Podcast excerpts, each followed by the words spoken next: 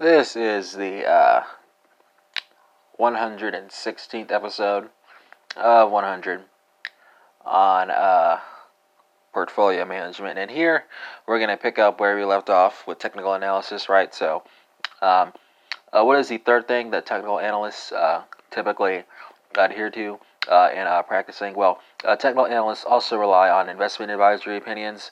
The theory here is that if a large portion of investment advisory services are bearish, a market trough is approaching because most advisory services are going to be following trends with incorrect opinions on the market, right? Because again, technicians are contrarians. Fourth, technicians rely on the ratio of trading volume on the over-the-counter market vis-a-vis the New York Stock Exchange, because this metric is considered to be a measure of speculative activity, and speculative trading usually peaks at market peaks. Fifth, technical analysts also use information from the Chicago Board Options Exchange, more specifically put options, which provide the holder the right to sell stock at a specified price for a given period of time, signal a bearish attitude. The result of all this is that, according to the technician, a higher put-to-call ratio indicates a pervasive bearish attitude that the technician considers to be a bullish indicator, because the majority of investors hold false opinions on the market, according to the technician. The second set of technician trading rules rely on indices to gauge market sentiment. Three indices are particularly critical here. Barron's Confidence Index, the T-bill euro yield spread, and the amount of debit balances in brokerage accounts. The confidence index is the ratio of the average yield on certain corporate bonds divided by the yield on the Dow Jones average of other certain bonds. This index measures the difference in yield spread between high-grade bonds and a large cross-section of bonds. Because the yields on high-grade bonds should always be lower than those on a large cross-section of bonds, this ratio should approach 100 as the spread between the two sets of bonds becomes smaller. The thought from technicians here is that this ratio is a bullish indicator because during periods of high confidence, investors are willing to invest in lower quality bonds for the added yield. This behavior causes a decrease in the average yield for the large cross-section of bonds relative to the yield on high-grade bonds. The second index is the T-bill euro-dollar yield spread.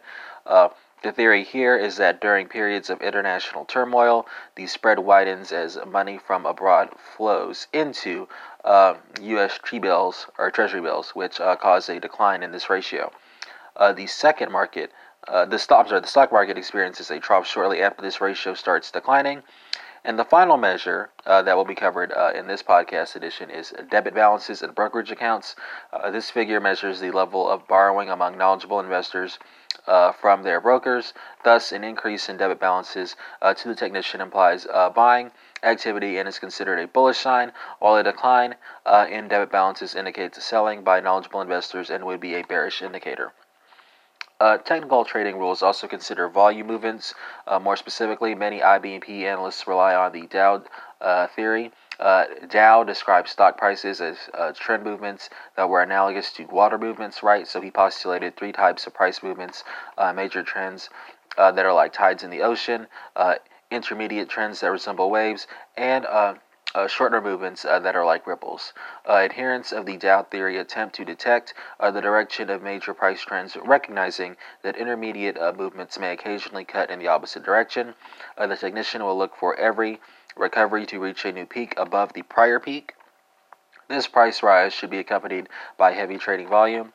In the alternative, each profit-taking reversal that follows an increase to a new peak should have a trough above the prior trough with relatively light trading volume during the profit-taking reversals.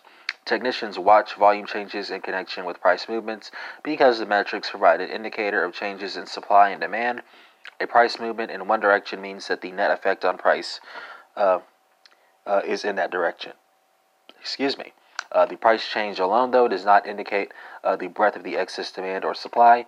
In recognition of this fact, technical analysts look for a price increase on heavy volume relative to the stock's normal trading volume as an indication of bullish activity. By way of contrast, a price decline with heavy volume is bearish. Technical analysts also use a ratio of upside and downside volume as an indicator of short-term momentum for the aggregate stock market. Each day, the stock exchanges announced the volume of trading in stocks that experienced an increase divided by the volume of trading in stocks that declined. Technicians adhere to a rule of thumb here, so a value of 1.5 or more indicates a bearish position, while a value of 0.75 or less reflects a bullish position. All right, and that concludes this 116th episode of 100 on portfolio management. Not, of course, ruling out the possibility of bonus sessions.